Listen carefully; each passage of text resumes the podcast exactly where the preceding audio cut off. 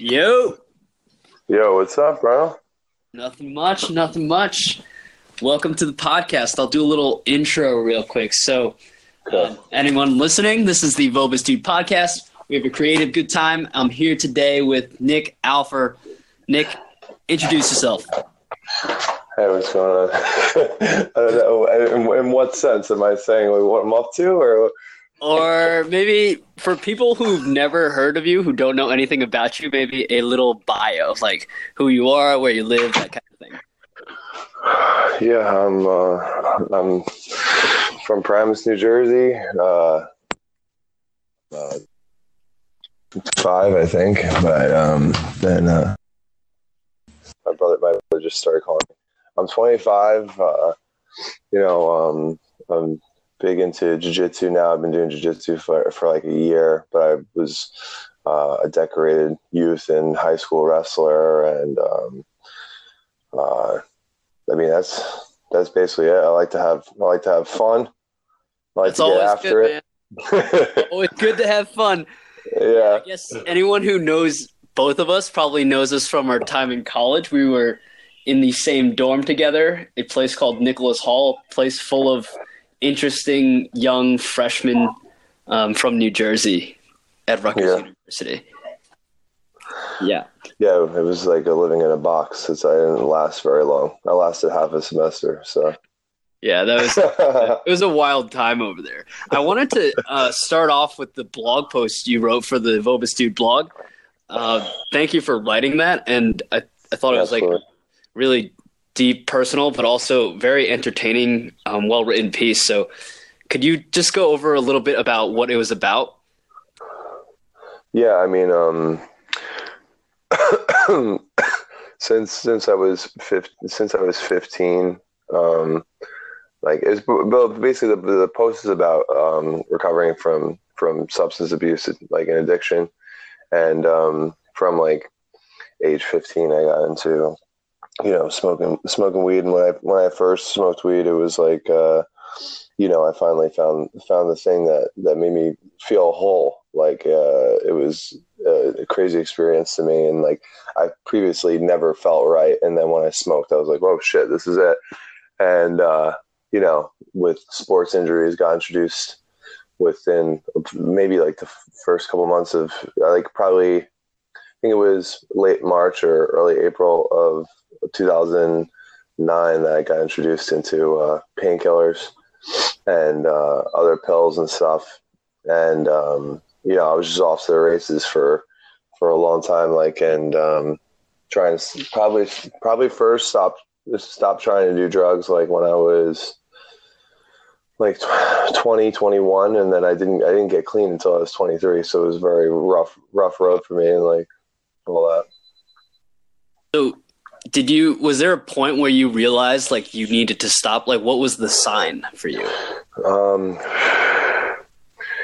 well, I mean, um, what, what should have been a good sign was I never had any money and uh, couldn't couldn't stay at the job, but uh, and I had Yeah. to I had to do drugs to work, and uh, everything that I used was more expensive than what I was getting paid. So I was consistently, you know, scrounging around for money, and I don't even know how I got money half the goddamn time, to be honest. But it just, um, I would say, uh, you know, just very. There's been many, many times where, like, I mean, I suffer from depression and anxiety. Just like even now, like I've been going through it uh, lately with being very uh, anxious and depressed, and Mhm.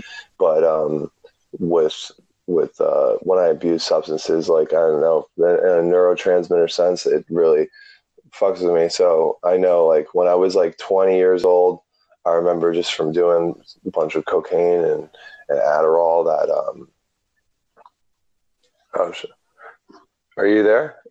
Yeah, yeah. I'm Okay, listening. I'm all right, listening. My, my phone, Don't my, my phone, dude, my phone is like like trying to tell me things, but um, but uh, basically like um, just being in a place, it's like a very dark place at like probably you know 19, 20, and um, and just knowing that it was from from doing drugs, but not being able to not being able to stop, and uh, it was uh, I would I would say then and then there, there at that point in time, there was uh, I was doing a lot of substitution. Like I would get addicted to one thing, and then I would switch to another and just become addicted to that. Like that was just like what I did, and realizing that I wasn't comfortable with myself uh, unless I was unless I was getting high, and I didn't like the way I felt when I was getting high. So I was like, "What the fuck am I doing?"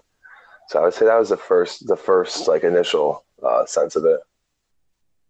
Did did the people around you let you know that hey maybe this is like you're not being you or there's I remember one time I was at this party and I was like and I was with these kids like and they like to get some of these kids like to get high or whatever and they um, but they obviously weren't as like into it as I was and uh, I, w- I was I was like always that I was usually the worst person in the room with that kind of stuff. I didn't really hang out with many people that were like worse than me. And um, mm-hmm because I knew the kind of terrible person I could be. Like when I, when I was using, I was like, I don't want to be around anyone that's like that. So, um, uh-huh. so it was funny because um, I was at this house party and I was like doing cocaine all night and uh, drinking and smoking all the shit. And like this this kid says to me, he's like, dude, like you got a problem, bro. I'm like, nah, nah, nah. He's like, dude, you're like, he's like, you every, he's like, every day I feel like you're doing this. And I was like, nah, man, like I switch up the drugs that I do. I'm not a drug addict. I'm a drug enthusiast. And I legitimately believed that for a long time that I was mm-hmm. somebody who really liked it. And uh, yeah, I mean, um, my one ex girlfriend, like she would always say to me, um, you know, you're not, you're not, you're not, uh, you're not happy unless you have you have something you have unless you're doing something you have to be doing something you always have to be doing something and I would mm-hmm. consistently argue with that because it, you know if I agree with that, then it would you know the problem would become much more real. And um, you know, uh, my family too, they didn't necessarily know exactly what was going on, but they were uh, they were pretty um, uh, uh disapproving of my lifestyle of just not doing anything ever like and just consistently sleeping like till like noon when I was supposed to be at school and like you know, just calling out of work, hiding where, where I was going, just fucking being out and about. I was never home. I, was, I don't even know what, I honestly do. I don't even know what the fuck I was doing for like many years. I don't know. I was. Mm. Cause, cause in college, I remember hanging out with you and I, I didn't think you had a problem. I felt like you were just another kid in the dorm who, you know, was trying to have a good time like most freshmen yeah. in college. Yeah. I mean, back then, um, it's kind of interesting. I mean, like I was able to like that was I would say things weren't that was more was more um I was just uh like I was definitely addicted to like smoking weed and shit, but the but uh mm-hmm. the I didn't get into harder drugs as much until I was um when I moved home from school. Like maybe like a year into that, just from hanging around like kind of kids the kids that go to school and they weren't up to any good like yeah, there's basically some two two kids I know that that put me on. Like one of one of them, he I don't think he he doesn't he kind of like straightened his life out, but I don't know what he's up to if he like smokes and drinks or whatever. But like then the other kid, my friend, he's been in and out of rehab ever since. Like, and he's he's actually doing well. He's got like like nine or ten months clean now. So it's like mm-hmm. it's so the kids that I was hanging around with like ended up having like real serious problems. Both in were in jail for periods of time. You know what I mean? So um, I got involved with some people that were like, you know, and doing some bad shit, like his, you know, intravenous drug use, like back then. Like, and I wasn't, and I never did that and wasn't into that. But, um, you know, so that was like the kind of crowd that I was hanging out with. But um, when I was at when I was at Rutgers, uh, I was more. I honestly think I was just more mentally ill than anything. Like, because when I was when I was alone is when I had an issue. Like, I was. Uh, um, I was losing track of days. I didn't know what what what. Um, I was very depressed over some girl that I thought I loved. Turns out that I was just, um, you know, I had a crush on this chick. I did not love her, and uh, you know, I was real bent out of shape over this, and um, it was an interesting time in my life. And uh, like I remember one time at, um, uh, I mean, the great. Well, just in general, I won't even say about one time. Fuck all that. I don't even talk about Rutgers, but um, when I mm-hmm. when I came home from Rutgers, I weighed a I weighed a um a hundred and uh, 142 pounds when I came home, and I'm 5'11. Mm-hmm. And um, you know that year, like you know, and it was a hard cut in terms of like losing weight for wrestling. I wrestled the end of the the end of the year. I was wrestling, um, you know, 145. So Mhm. That- just, okay. you know, and I had a hard time making that weight. That's how depressed I was that I just stopped eating for like probably a long time. You know what I mean? And um, like now I weigh like 184 pounds at 5'11. Mhm. I'm still pretty skinny. You know what I mean? So Yeah. it's just to show you how um how like deep that that got like and that's that's why I left school too because of um uh, I left on a medical uh, medical withdrawal because I couldn't Oh. uh, I couldn't go to I just couldn't go to class anymore. I couldn't do anything, and it was uh, I think I was very immature at recently 18 to be on my own, like living like I could see myself going to school and living there now. I could do it, but at the time I just wasn't. Uh, I lacked like whatever coping skills and all kinds of uh, you know things to help myself. Like I literally got thrust from the from the nest at my house to go to college, and I wasn't ready. I have a question now. Basically, I just want to hear from your experience from the people that you've seen go through substance abuse. Was it um, that they were struggling with something internally, like a mental issue or depression or something like that, or did they start experimenting, then it led to abuse? Well, okay, this is this is the thing that's really interesting about it because like um I'm not I'm not I'm not even going to specify which one because I'm not even technically in terms of traditions for the 12 step programs you're not supposed to talk about like all that. But like I've met a lot of different people within treatment centers 12 step programs um just in everyday life. And um you'd be very surprised or I don't know if you'd be surprised but you, you know um I mean, I guess it was surprising to me because I, I, I think of the way that I went through it and like addiction is a very like selfish and self-centered like way of thinking that like I think that everyone went through it the way that I went through it or it was some sort of a similar experience. But there really are a lot of people who just kind of are in the wrong place, wrong time and other people that um, get involved with uh, with prescription medication and then it then it uh, kind of erupts into full blown you know opiate addiction or like you know I know um, there's there's a lot of I would say that my issue was uh, I never developed appropriate coping mechanisms and and consistently felt uncomfortable pretty much my entire life and wasn't aware of what that was. And then when I found drugs it was like you know I was being I was medicating myself for like this I don't, I don't know really what it is like this like loneliness or this inability to connect. Um, for me uh, like and, and, there's been like TED talks about it and like some some people in like you know in, in the in the addiction recovery world like believe that there's uh, that uh, the opposite of addiction is not abstinence from the substance but rather um, the opposite of addiction is connection and like connecting with people and that's like why that's why 12 step programs work because it's a pe- bringing people with like-minded goals and who have more of a uh, um, more of motivation to to I guess for like positive reinforcement to others. You know what I mean? Because Mhm. uh, the average person like doesn't care about a stranger's problems, but when you bring them into the into one of those rooms,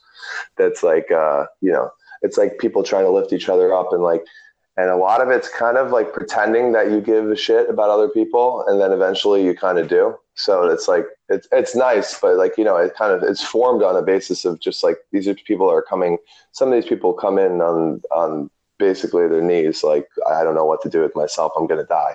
And it's uh and it's crazy when you get to see somebody who's in that in that um, like just just for instance like my one friend like i was convinced he, i was like this kid's gonna die like you know he'd OD'd like three times in a row narcan like like three times within a couple months and now he's uh you know he's coming up on uh on nine months soon i think in like two months or something like that like which is like a big uh, accolade. So it's like pretty amazing and it's like also part of the reason i i stay clean to to get to see people that that go through it and and and um, help help to be a part of their journey and it's uh, really interesting but um, what i was going to say is that like that addiction is very like selfish and self-centered disease and like uh, affliction, whatever the hell you want to call it. It's uh, I I see it as a major problem. A lot of people get caught up in the nomenclature. It's like you know, if somebody has ADHD or somebody has all this, all or uh, you know, diabetes or cancer, all this stuff, mm-hmm. disease or not, or whatever the hell it is. Uh, I see it as a very large problem, and uh, it, be, it affects so many areas of your life, like just those things in general that you want to have somewhat of a response for it and some sort of maintenance to keep people healthy. And that's really what it is with addiction. Like a lot of people get caught, oh, it's not a disease, and they're terrible thinking. Dude, well, you know what? It's you gotta fucking deal with it. It's not like it's going away. Mm-hmm. So it's kind of interesting how, like, you know, there's there's I know a lot of people just on social media who like demonize people that are addicts. Like, and as being somebody that um fit that bill for a long time with with um just the way I was living. Like when I see you and hear what people do, like I'm like, oh, I, you know, my one friend, like his little brother is all fucked up, and he, um, he'll tell me, he's like, can you believe he did this? Can you believe he he stole my bike and rode it to uh, rode it to Paterson and sold it and, and, and, bought heroin. And I'm like, yeah, I can believe that. Like, you know what I mean? it's shit that you, that, that makes sense at the time. Like that. And it's crazy because, um, uh, I'm one of those people too, that I had like a, uh, um, a self awareness about using. And I don't know if everyone feels that way, but like I was aware what I was doing was was exactly what I did not want to be doing with myself. Mm-hmm. Like I had no respect for the way that I was acting, but I felt forced to continue in this like fucking insane, uh, like self-centered like hell ride for, for a long time. And mm. uh, basically, I think what I was saying before was that um, uh, there's a lot of people that I've met who've been like hardcore intravenous drug users who've you know done done jail time, prison time, have killed people, and um, you know whether it be like with with things with drugs or gang violence or violence in general, and and um, uh, they don't suffer in the same way I do emotionally about using. They're like, oh yeah, I just like to get high, mm-hmm. and then I it got out of control. So it's crazy because there's stuff that like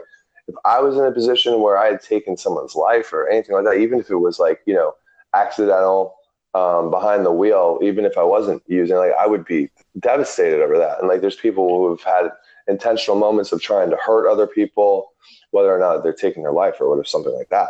But like, you know, some dark ass, some dark ass shit, and they seem to be fine with it, and they're super happy and like, oh, I'm so happy to be clean, I'm so grateful, all stuff. I'm like, holy shit, because like one thing for sure is a lot of people that um, come into the, the process of, of getting clean, like a lot of them come from such a dark place that now that there's any kind of positivity in their life, they're usually pretty like, wow, this is pretty good. You know what I mean? Uh-huh. So I don't know. I've always been a cynic of just about everything. And like, you know, uh, very, I, I often go to a place of, um, why does anything matter? Nothing matters. Nothing's real. I'm obsessed with the idea that we're living in a computer simulation. And, um, you know, I try not to think about that all the time because uh, I've also adopted a new outlook on life where it's that who the fuck am I to know anything about that? I don't know what's going on. Like I forget what I ate sometimes. Like, am I really going to figure out what the fuck's going on about life? It's a, no that's a big question. I don't, think yeah. it's up to us to answer that. Mm-hmm. Yeah. Yeah. Yeah. That's that's like uh, one thing too, because like I would say I'm pretty like spiritual. Like I wouldn't say I'm a religious guy, but like you know, um, I think about just what's going on, like in terms of just you know of life and reality and all that stuff. Like that, I'm only allotted five senses, and I can like think about stuff, but it's like I'm always forced to think of it in my perspective. It's like, how am I supposed to know what's going on? And like when I concern myself with it all the time, I just I just put myself in a really um, it's like a, a, very sad, like I can't do anything about it uh, state. So I try not to to go down that as much. Like I, I, joke around about it now, but I mean I used to stay up at night and just thinking about the thinking about thinking about that. But um, mm-hmm. it doesn't. That kind of uh, attitude doesn't serve me anymore. So how how do you cope with it now? If these thoughts come up, do you find a way to stay connected with people? Do you write down these thoughts? Um, for the for the most part, like I've, I've kind of like now just like when I think about that stuff, I just like, uh, I've, I've developed a new pattern of thinking on it, like where I, I, I kind of like came up with this thing on, on my own where like, uh, I came up with this idea that um, if life really is like a big joke, I'd like to have the last laugh, and that mm. uh, whether or not I'm uh, I want to, like I'm I'm I'm for I'm forced to to live my entire life out, and like I think of the only thing I know about life is like is that you're the, the I have this this like genetic coding that makes me like I need to survive. Like, and I know that when I've had thoughts of suicide and, and thoughts of wanting to die and all these different things and not wanting to continue my life, like I know like no, that's that's like that's bullshit because I know that um I want to uh I, I, I or not even that I want to, I have to, I have to survive. Like that's just mm-hmm. like, and I've been a, and when it comes to like competition and different areas of my life, like it's always been about surviving and winning and, and, and, um, you know, putting forth my best effort. And like, sometimes like I have these really like dark periods of time where I feel like I don't want to continue my life, but, um, but I know that it's just a, um, it's, it's kind of, um, my MO for like self sabotaging myself. Like I bring up things in my past or like, uh, certain you know ways that I feel like and and highlight them and like I just I know I have like distorted recall and like memories and all this different stuff that tries to put me into a place of uh, self sabotage and it's kind of um, it's kind of frustrating but the, the it doesn't get easier staying staying clean. But I would say that you get you it gets easier to deal with and you get better at dealing with it. And you become more aware of the tendencies and patterns in your life so it's like when this stuff comes up, it's not like, oh my God, this is coming from left field. It's like I saw this shit all the way from the fucking dugout, you know, mm. three innings ago. You know what I mean? It's not like it's uh it's no surprise. And also I can't believe I just used a baseball analogy of terrible. All good, baseball. all good. So uh, then the other thing I was gonna say, there was there was a time when um when I was I was living in a sober living, I was trying to stay clean and uh, you know, I found out later on everyone that lived in my house was getting high except for me at one point. Like they were all like some of them were doing acid, they were drinking or doing all kinds of shit, you know, doing steroids. And I'm like, oh shit, wow, that was a great place to live.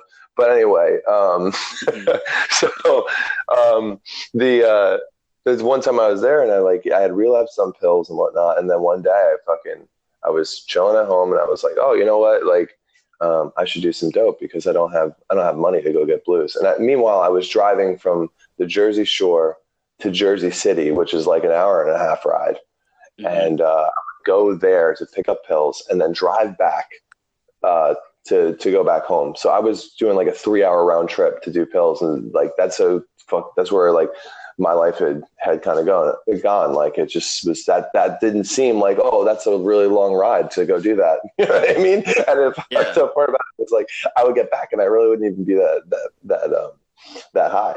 I was like wow like this is uh, this is where I'm at.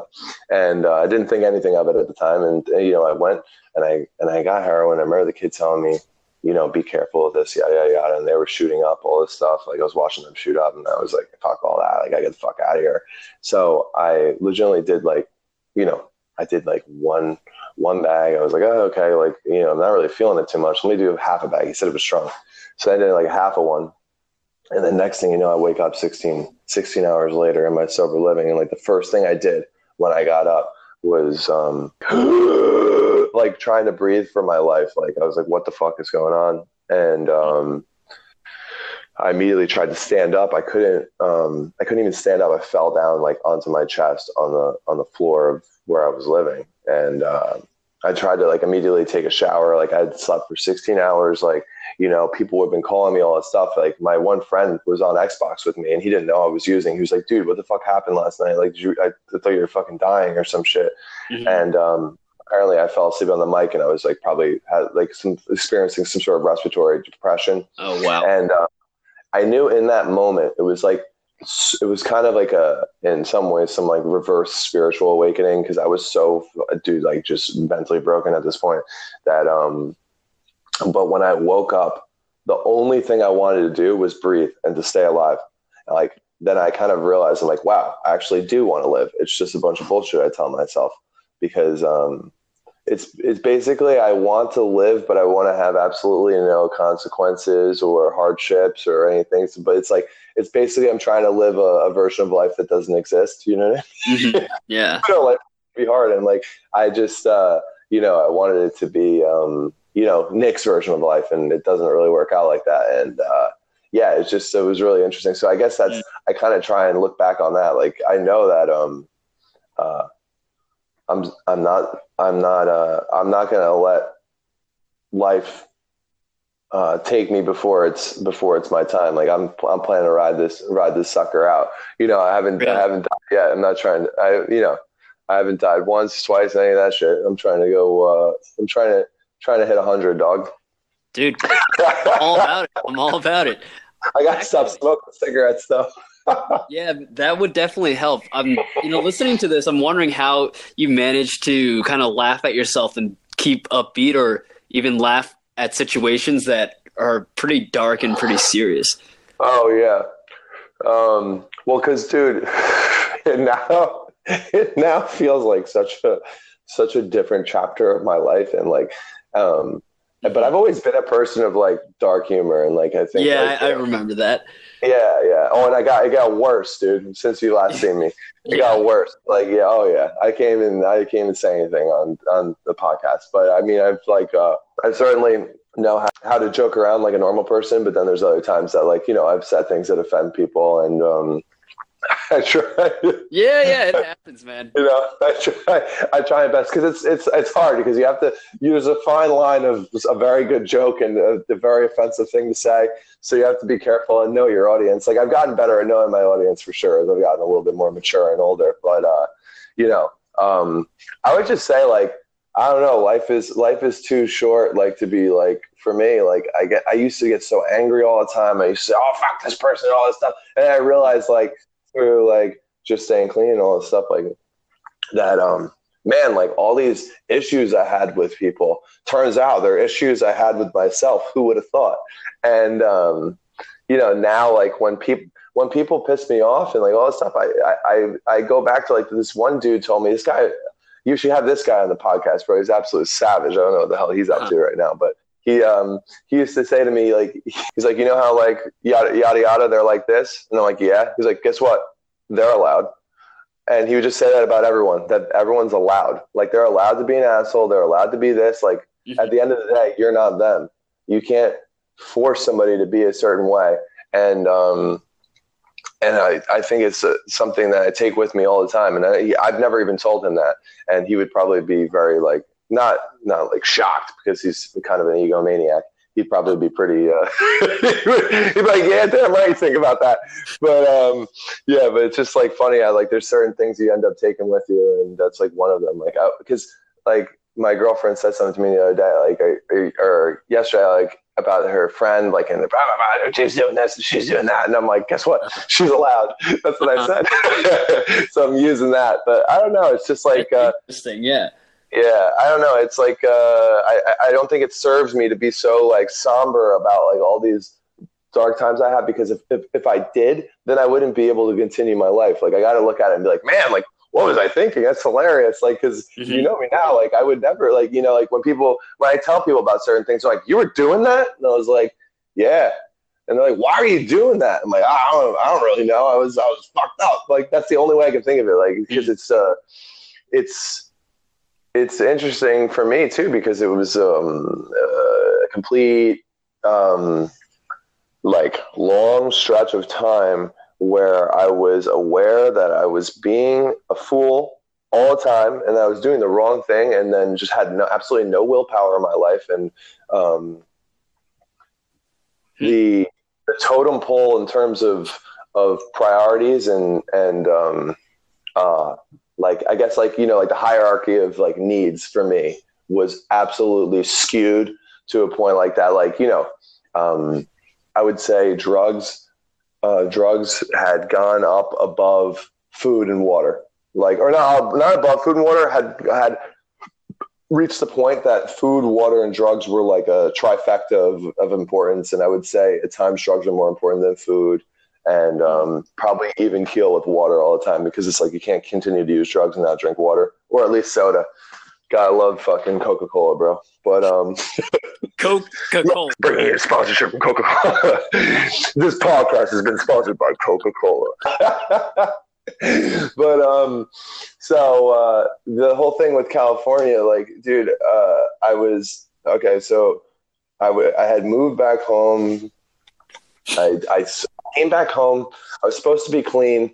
I had previously bought um, dimethyltryptamine off the dark net, and I was like, "Well, I gotta smoke this shit." You know what I mean? Like I was clean. I was clean, but like you know, I smoked fucking DMT and I bugged out, and uh, I was living at home, and I, and, you know, a little, you know, I met a, met a girl that I was, you know, going to program with, and um, next thing you know, uh, me and her doing acid together. I'm driving her her stepdad's car around. We're going to the mall, fucking doing whippets and shit.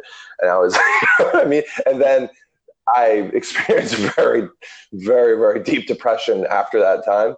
And then I was like back at it. I was doing heroin and all this shit, and like had no money, and was just like really, really uh, mentally ill. Like, and just, just my whole, my like spirit like just felt so void. Like i felt like i had absolutely no connection to myself to anyone. Uh, i was losing my will to like go on in my life and um, i ended up dumping out my entire bank account into the negatives. I found out about that. I didn't even know you could go into the negatives and take out money. I was like this is great. I was like we got free money.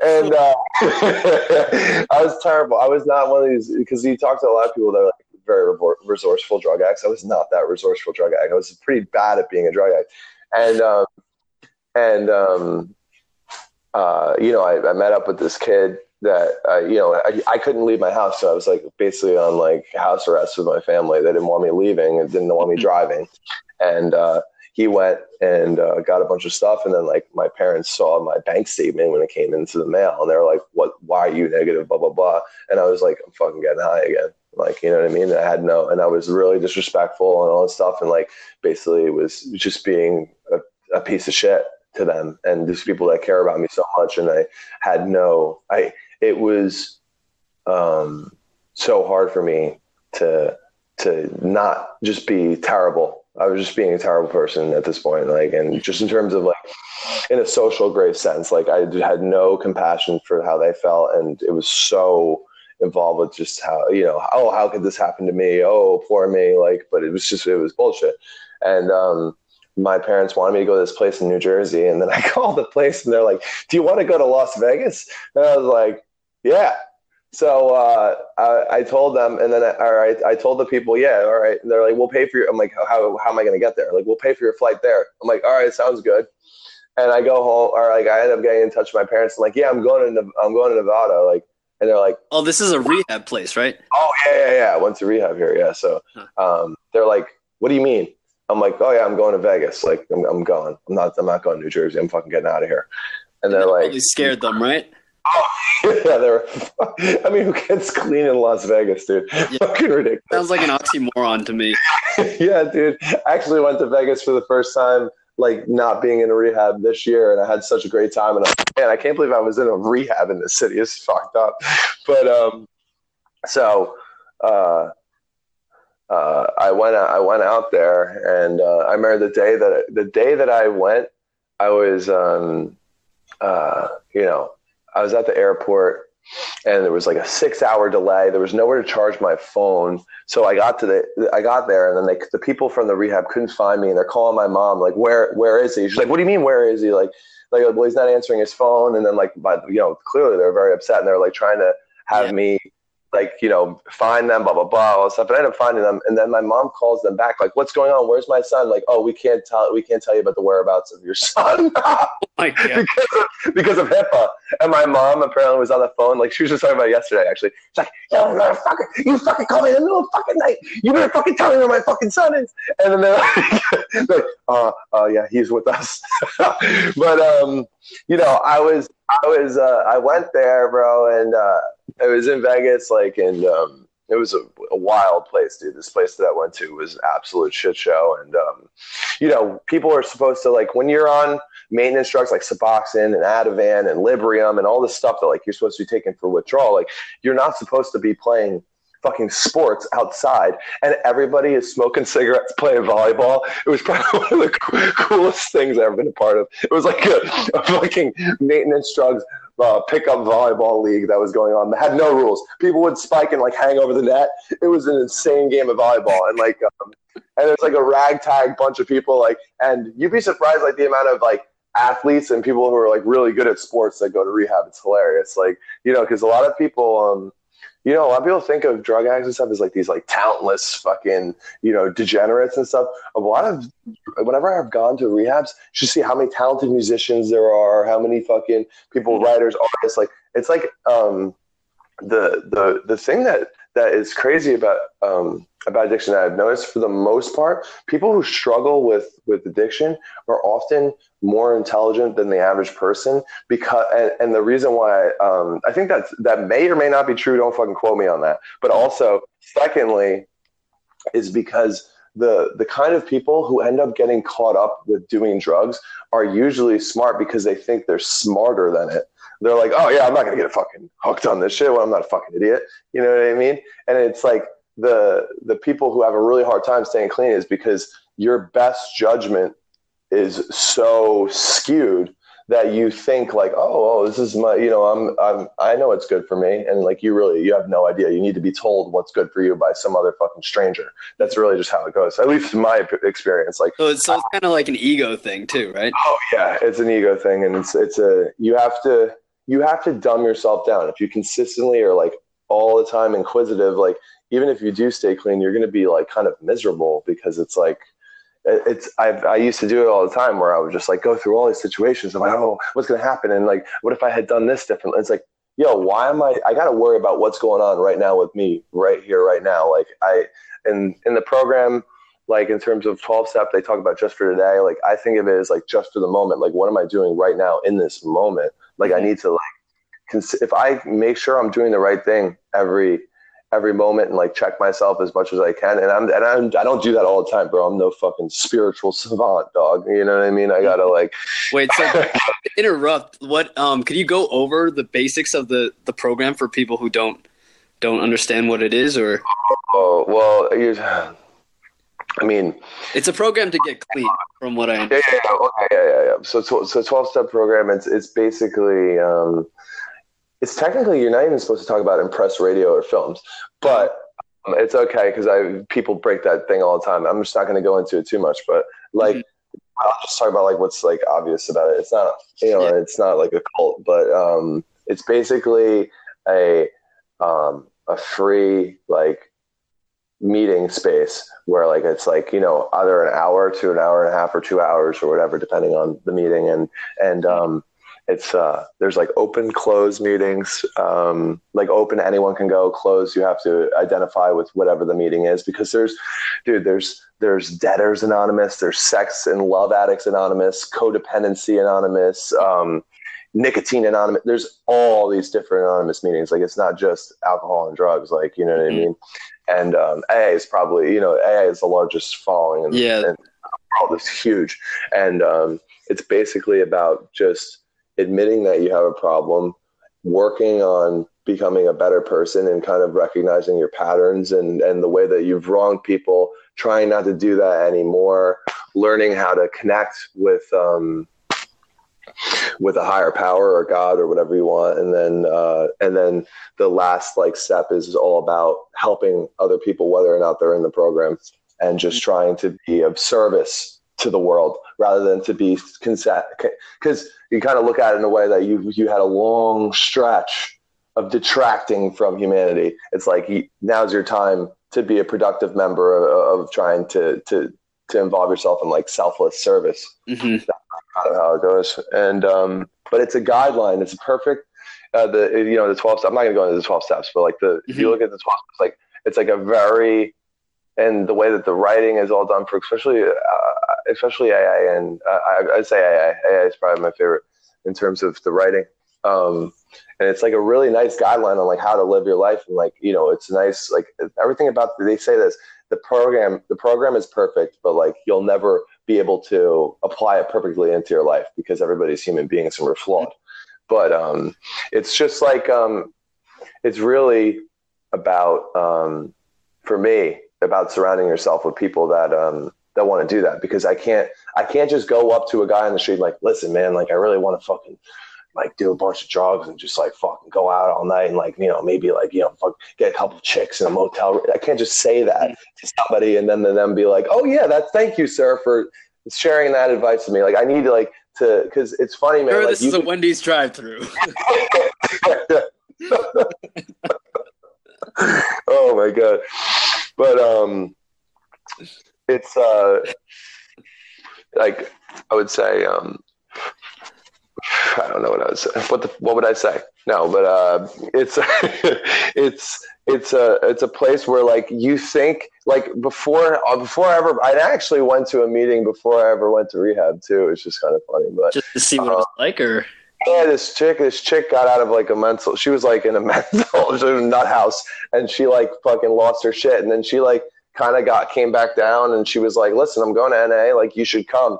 And I'm like, "Ah, you know, I'm still getting high." She's like, "That doesn't matter. Like, you could just come and check it out." And like, I went there, and like, you know, I'm from Paramus. Like, it's a very, very white town.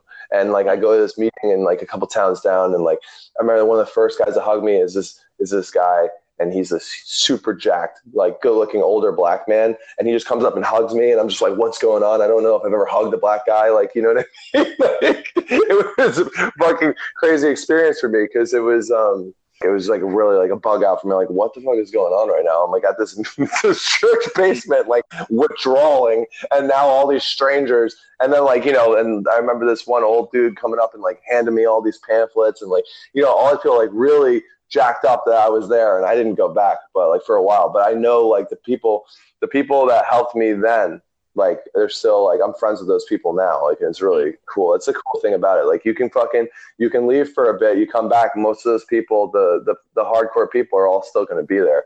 And it's like kind of a beautiful thing about the program. And like I'm friends with that guy now, and um, you know I always talk about that. Like and like sometimes I feel like people get like offended at the meeting, like when I say that, but he doesn't get offended. But it's just funny. It's just really funny because um, if you saw him, he's just like this huge jacked man. He's a scary dude. I'm like, oh my god, like, and um, and it's just funny too, like uh, just how that whole process went. Like, and the girl that got me to go to the meeting, she doesn't go to meetings anymore, and that's just how it goes. You know what I mean? Like she was kind of like what they refer to as like a 12 step. Like she got me to go to a meeting and all this stuff, like trying to help the still sucking. I said it wrong. the still sick and suffering addict, Uh-huh. but, uh, or alcoholic or whatever. But, uh, yeah, but then I'll, I'll just go quickly into the, so I went to Vegas. I was there for a little bit. It was a crazy rehab, dude. They had like no fucking rules. Um, I literally used to just like they would be like go to go to group, and I'd be like fuck you, you know, just stick around and play ping pong, whatever. And like I kind of had this realization when I was there. I was like, man, I don't want to live like this anymore. Like, what am I doing with myself? And uh, I stopped taking. I was taking Suboxone when I was there. I stopped taking Suboxone because I was I, I was always the dude. Like when I was at a party or I was like using or whatever. If I had to throw up, I was going to find somewhere to throw up. Like that's just how I was. I was at a point that I was so broken down that like this man that I didn't know. Uh, another time, an older black gentleman told me, he's like, he's like, oh Nick, he's like, he's like, you gotta eat, you gotta eat, boy. And I swear to God, like this guy forced me to eat. He was like basically like, like I felt like I was getting like airplane like a child. Like that's like he was. This dude was making me eat because I would I wouldn't eat. I sat at the table and was not eating anything. He made me go get a plate. and He made me eat. And this guy Greg, he was a fucking G. And uh, so I started eating again, and then I'm I'm up and about like, and I'm going in an elevator, and I was all all banged up from the medication they gave me, and I just yacked all over myself, all over my favorite jacket, like all over my pants, like on the on the floor of an elevator, and I just walk up to the staff at the at the rehab, and I'm like I'm like, hey, I just threw up in the elevator and on the floor. Like somebody's got to go clean that up. That's that's where I was at, and I went to bed. like, like that's so not as like the opposite. If I did that right now, I would be like, "All right, can I have some cleaning supplies? Can I please clean this out? I'm so sorry that I did." You know what I mean? Mhm. I was in a place where I just didn't give a fuck about anything. I was like, "Oh, you guys deal with that," and um, and then I stopped taking that shit, and then just kind of realized where I was. I'm like, I don't ever want to be in this cushy ass fucking place where like it's just they developed it that rehab in a place of like oh make it really comfortable for the people so that when they relapse they come back to this one. You know what i mean? And a nice $30000 check to the insurance company you know from the insurance company. It's Dang. like fucked up dude. You know what i mean? It's and the treatment centers aren't necessarily there to get you better. They're kind of there for you to just be there for a little bit and then they kind of hope you come back. That's just how it goes because it's a business And So, um, so you don't you don't think those treatment centers did anything for you, but it was kind of something internal that you realized, and that's no, uh, the treatment center is an important part of it, component of it, and some people get with that, but I think my real, my real, yeah, my real like findings and all that stuff was like through my own experience and talking with other people who were also trying to get to get clean, and like I kind of like latched on to people who were real positive when I was in there, and like refused to talk about. Um, like I'm talking pretty freely about like all these times that like I was Mhm. doing things that were fucked up. I don't really talk about that stuff much, like because uh, even now it can get me into a place of like feeling um, I'll get like a like a like a like a dopamine hit from like talking about this stuff. You know what I mean? Because it gets me jacked up, and I can't. And when you're in when you're in rehab, when you're not that um, far off from your last drug use, just talking like that can put you in a place where you're like, oh, well, now I'm not going to stay clean. You know what I mean? That's just kind of how it goes. So um, I just surrounded myself with good people, all that, and um, you know, I went to the, the next step. It was like kind of a weird sober living IOP thing where I was living in Las Vegas in a motel and they would bring me to a treatment like five times a week. It was very strange. And like people were getting high there. And then like we were allowed to go and they're like, oh, don't go to the casino. They were allowed to go out sometimes. And they're like, don't go to the casinos. And everybody's at the casinos. You know what I mean? Like it was a very strange place to be. And then I ended up transferring to, uh, to this place in California, uh, Malibu and stayed a little out there. And then I lived in a sober living apartment complex for like 10 months in uh, uh, West Los Angeles by like Santa Monica. And that was really great for me because even though, um, you know, they did a lot for you and they like helped you out. And, you know, there was a lot of, uh, it still wasn't like quote unquote full self sufficiency, but it was a, a good enough time where I was able to get a job. I finished, I got my bachelor's degree um, I finished like online school and just like basically just went to a lot of meetings and you know got a like sponsor and the whole nine yards and just really got after it and just got really back into fitness. I got like real muscular again, and um, it was just like a great time in my life, like a great period of um, rebuilding myself. Like, and it was exactly what I needed, and um, I wouldn't take back any of that time. Um, you know, so it was, yeah, it was a great experience. I want to use this to kind of transition into athletics and jujitsu. Um, the question Okay. is, you know, have athletics and competition helped you to stay clean, and and um, has your experience changed your mindset in competition? Okay, so um, not that when not that athletics haven't helped, but I would say fitness in general. Like uh, the gym has become a staple of my my life. Like, and I refuse like even over jujitsu over anything. Like I find um, the gym to be the best the best thing because I think it also has to do with the routine and that you do it. Like for me, I do I lift um, like basically three to five times a week, and when I lift, I'm I'm lifting to uh, to exhaust my muscles like all the time. Like I'm I do like most times I go, I'm doing at least two or three sets that have uh, anywhere from three to six different exercises that are challenging within them, and um, consistently try to push myself. And um, you know, it's uh, like a, a mind game that I play with myself all the time, and like making myself uncomfortable and overcoming it. And uh, that I would say that's probably the most important thing. And like the way that um, I think I the it, it just like I will feel fucking crazy throughout the day, and I'll go to the gym, and afterwards I'll get like a very great deal, a great great deal of relief. So that, and then um, the one thing I'll say about the competition, like I I definitely my my ego getting a little bit checked from this whole entire experience. The way that I compete now, like I don't take it so personally when somebody like like especially at jujitsu, like sometimes like in the past, like if somebody were to, to take me down or something like that, like I get like flipped out. Like I get like absolutely like a maniac and I have to beat you now. And I don't get like that anymore and I can let things slide and I'm much more cool, calm and collected. And um, uh, I would say that um, jujitsu certainly helped to add like more discipline into my life and also kind of humble me because I think I'm hot shit and then I'll go against them. Like I remember one time when I first started, I saw this kid and I'm like, I'm like, oh, this this fucking guy. I'm like, I'm gonna fuck, I'm gonna fuck this dude up.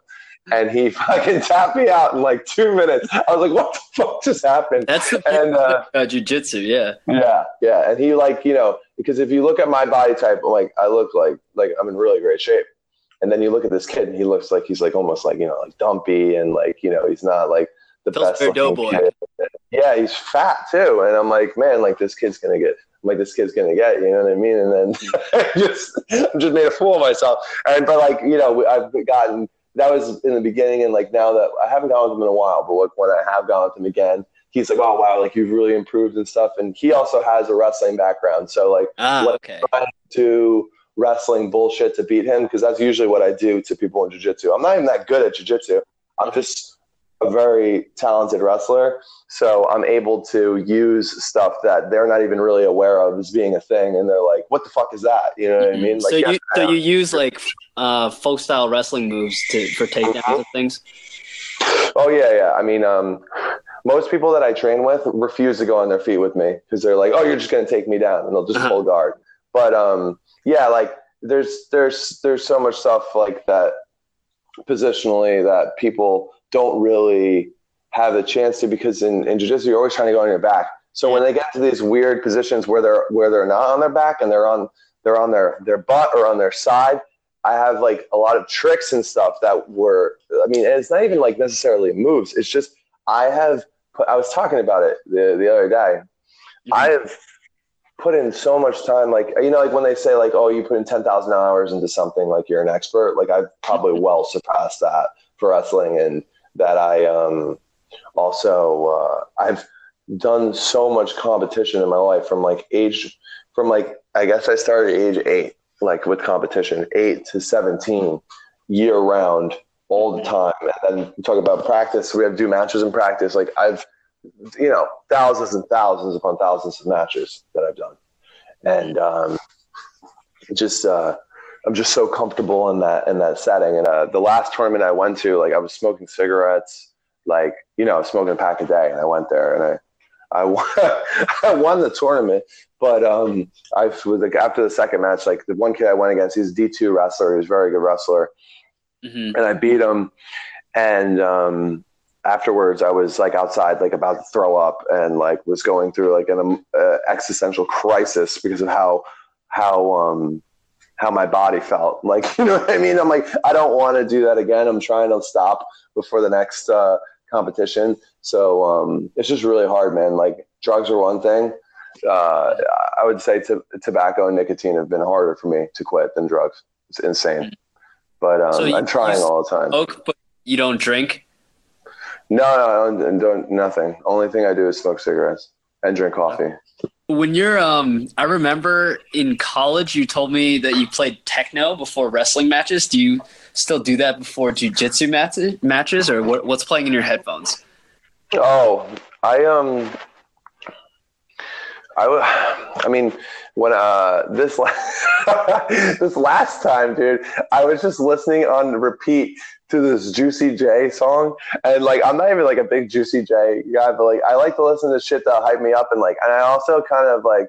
I I used to listen to like a lot of Linkin Park, like you know Hybrid Theory and Okay. New York and like um, Rage Against the Machine and uh, what else did I listen to? Uh, I used to listen to like Zeppelin and and a lot of like stuff that would get me like really amped up. But I kind of realized that like all that like getting jacked up and like you know kind of heavier stuff is like kind of gives me anxiety. So like now like I just Mm. to listen stuff that's gonna make me like um, you know. Uh, like hyped, like you know what I mean, hyped or like like I think it's funny, like that Juicy J song.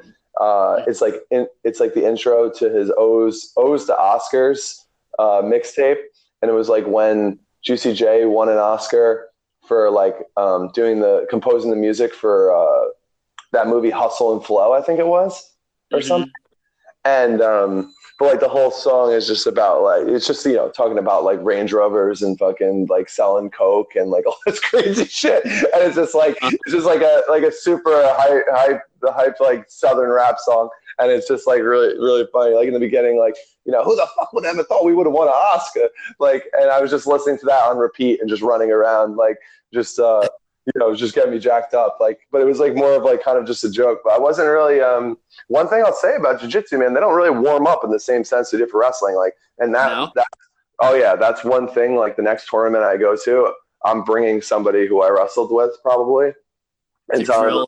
Yeah. I'm telling them, listen, we got to like actually warm up and like go hard because when I was in high school, dude, like, um, I would wrestle like a live, like pretty much a live match, like for before I would even go out and and wrestle Mhm. because sometimes you go out there and if you you'll hit that second, you'll go that you have to switch over to your second or third wind or something like that, and if you haven't like broken a sweat and like really got after it beforehand, it can be a real rough transition into like finding your your breathing again and uh, I don't um, I don't like to feel like I'm cold. Like this, the second match that I I wrestled, I mean, I mean I competed in for jujitsu, like I I was no joke. I would I had like an, I think I had a nicotine like this kid like gave me like a nicotine pouch like. It was like with just nicotine in it, and I was just like, yeah, I was on that thing, and I was drinking a cup of coffee, and they're like, "You're up," and I'm like, "Okay," and I just like took my I took I took my um my shoes off, went on the went on the mat, and then I um, you know started the match. Like I didn't even warm up. You know what I mean? Because the tournament was like terribly structured. You had no idea when you were up. They just were like, "You're up." I'm like, "What? I'm up? Okay." You guys are scumbags. Like, what the fuck, dude? You know, I can't even warm up, and um, you know, and it was it was hard. So I definitely. What, what are the matches structured like? Are, are they like set periods or It's one period in jujitsu. Like, uh, okay. so it's just scoring. submission only? No, point scoring and submissions. So that's why I would win. Like uh, there was actually I, I I went to an event recently like to watch. Uh, my friends competed and uh, it was a ten minute submission only exhibition matches, and that was pretty cool to watch that because it's like a much different paced kind of kind of match. You're not really trying to score points. You're trying to advance position for a submission, and it's definitely a different mindset. But for me, I don't I don't not that I don't have an interest in that. It's uh I I I have such a um, such a fondness for scoring points, and um, and it, I feel that that's a big part of dominance in in, in combat sports is uh, for wrestling at least, and and for jujitsu of of of scoring points and like people being like, oh, like I'm not going to allow you to pass my guard, but then you pass their guard. That's in my book is like you know that's that's points and you're winning. But um, but I also understand the submission only thing. But I think that's probably more closer along the lines of like, you know, true like physical Um, combat, like like yeah. boxing and and and MMA and kickboxing and all that. Like, uh, which is cool and all, but like I don't know, it's just uh, it's uh, you know I gotta I gotta go to work. I gotta go to work every week. You know what I So mean? you, Do I- yeah, you don't want to damage yourself. I know. I have to be careful, bro, because it's uh, especially you know I'm I'm working HVAC. So basically, I'm working commercial installing of like um, you know heating and and ventilation, and air conditioning stuff. Like Mhm. mostly like you know just like right now we're doing like um like it's a new construction on like on an older building. So like we're we're we're putting in uh, like one or two new like AC units, and um, but there's a bunch of stuff. I don't even know all we're doing. There's a lot of stuff actually, but like basically running lines of uh, of the, of the vents or the ducts and putting them putting them up in the ceiling. That's basically what we've been doing, and like just all different kinds of like just basically um, the supply air and then the return air for all of the all of the buildings. So just to circulate the air throughout the building and um, So is it physical Just- work? yeah, for sure. Okay. It's um, yeah, it's it's a lot. Like uh, it's not too bad because I'm in shape, but I couldn't imagine being somebody who wasn't, you know, physically capable. It would be very hard to to do. Like a lot of it has to do with like balance and um, and sometimes you're in a position that is uncomfortable for a long period of time, especially with like your shoulders, like holding things up, and um, sometimes there's a lot of tight spaces, and like me being like a long, like lanky, inflexible person, I have to shove myself into a small area on top of a ladder, and I'm like using things to support me that are like dirty. It's like terrible, terrible at times. Mm. But uh, you know, it is what it is, and you know that's that's just how how it goes. And it's a good field, and I work for a good company, so it's so it's all right. But but I'm not planning on um, uh, if I were if I am to stay in this field, like I'm even considering going back to school at night. Like I don't even know what I'm doing myself. But um, the uh, the thing is, um, I would not stay in the field for the rest of my life. Absolutely not, because I just I I value fitness and my body so much that I can't I can't see myself uh, doing these in the because it's like you know basically doing things with improper form all the time at work, like fucking lifting things all fucked up, you know. So you're um, you might like throw out your back one day or something. Yeah, yeah, yeah. I'm already like I'm already hurting just in general. Like I don't I don't know how how long I'll do this and like be okay with it. So we'll mm-hmm. see what what the, what the hell life unfolds. And I'm I'm I'm a strong I'm a strong believer that like things are going to unfold in my life in a way that you know I don't have to do this if I want to and I'm not really a person that's concerned about money. I'm just concerned about having a place to live and just to feel at least some sort of comfort, comfortability. Like I'm not a, I'm not like looking into this whole lavish thing because I know for a fact if I I could be just as miserable with a lot of stuff or no stuff at all or just as happy. You know what I mean? It's really it's more of a an internal thing. All that stuff is like external bullshit in the end. I, I think, I, think I want stuff. You know? when you're young, for sure. Mm-hmm. Yeah, so I um I don't know how to transition to this, but do you want to talk about your blog a little bit? What you're doing, writing poetry? Oh well, I mean, I haven't done anything on that shit in a while, man. I need to get back into it. But uh, yeah, that was just something like I was just trying to like um, stay in a creative mindset, and, like and um, just like all. I mean, most of it's just kind of me just messing around and like because um, sometimes like I want to go on Facebook and just say some dumb shit and I'm like, nah, I should probably just write something that's more productive rather than just a, a status to fuck with people. Like, you know what I mean? So, uh, yeah, just like a thing that I do, like just to, just to have fun, really. And like, nice. Um, some of them, like, I, have been like ideas that I wanted to branch off on and whatnot. And I've, I started a couple, like, I have like these, a couple things that I've written up that like, were good like ideas for a start for like books or whatever and like i'm definitely open to something in the future with trying trying to do something with that but um i don't know i've been really lazy in that front and like um you know it's something that i want to get back get back into but um yeah, I, you know I read some of it and i i enjoy it definitely it's it's a lot of fun to look at i appreciate it bro Speaking of Facebook, I wanted to ask you a random question. Where do you get your memes? You are like oh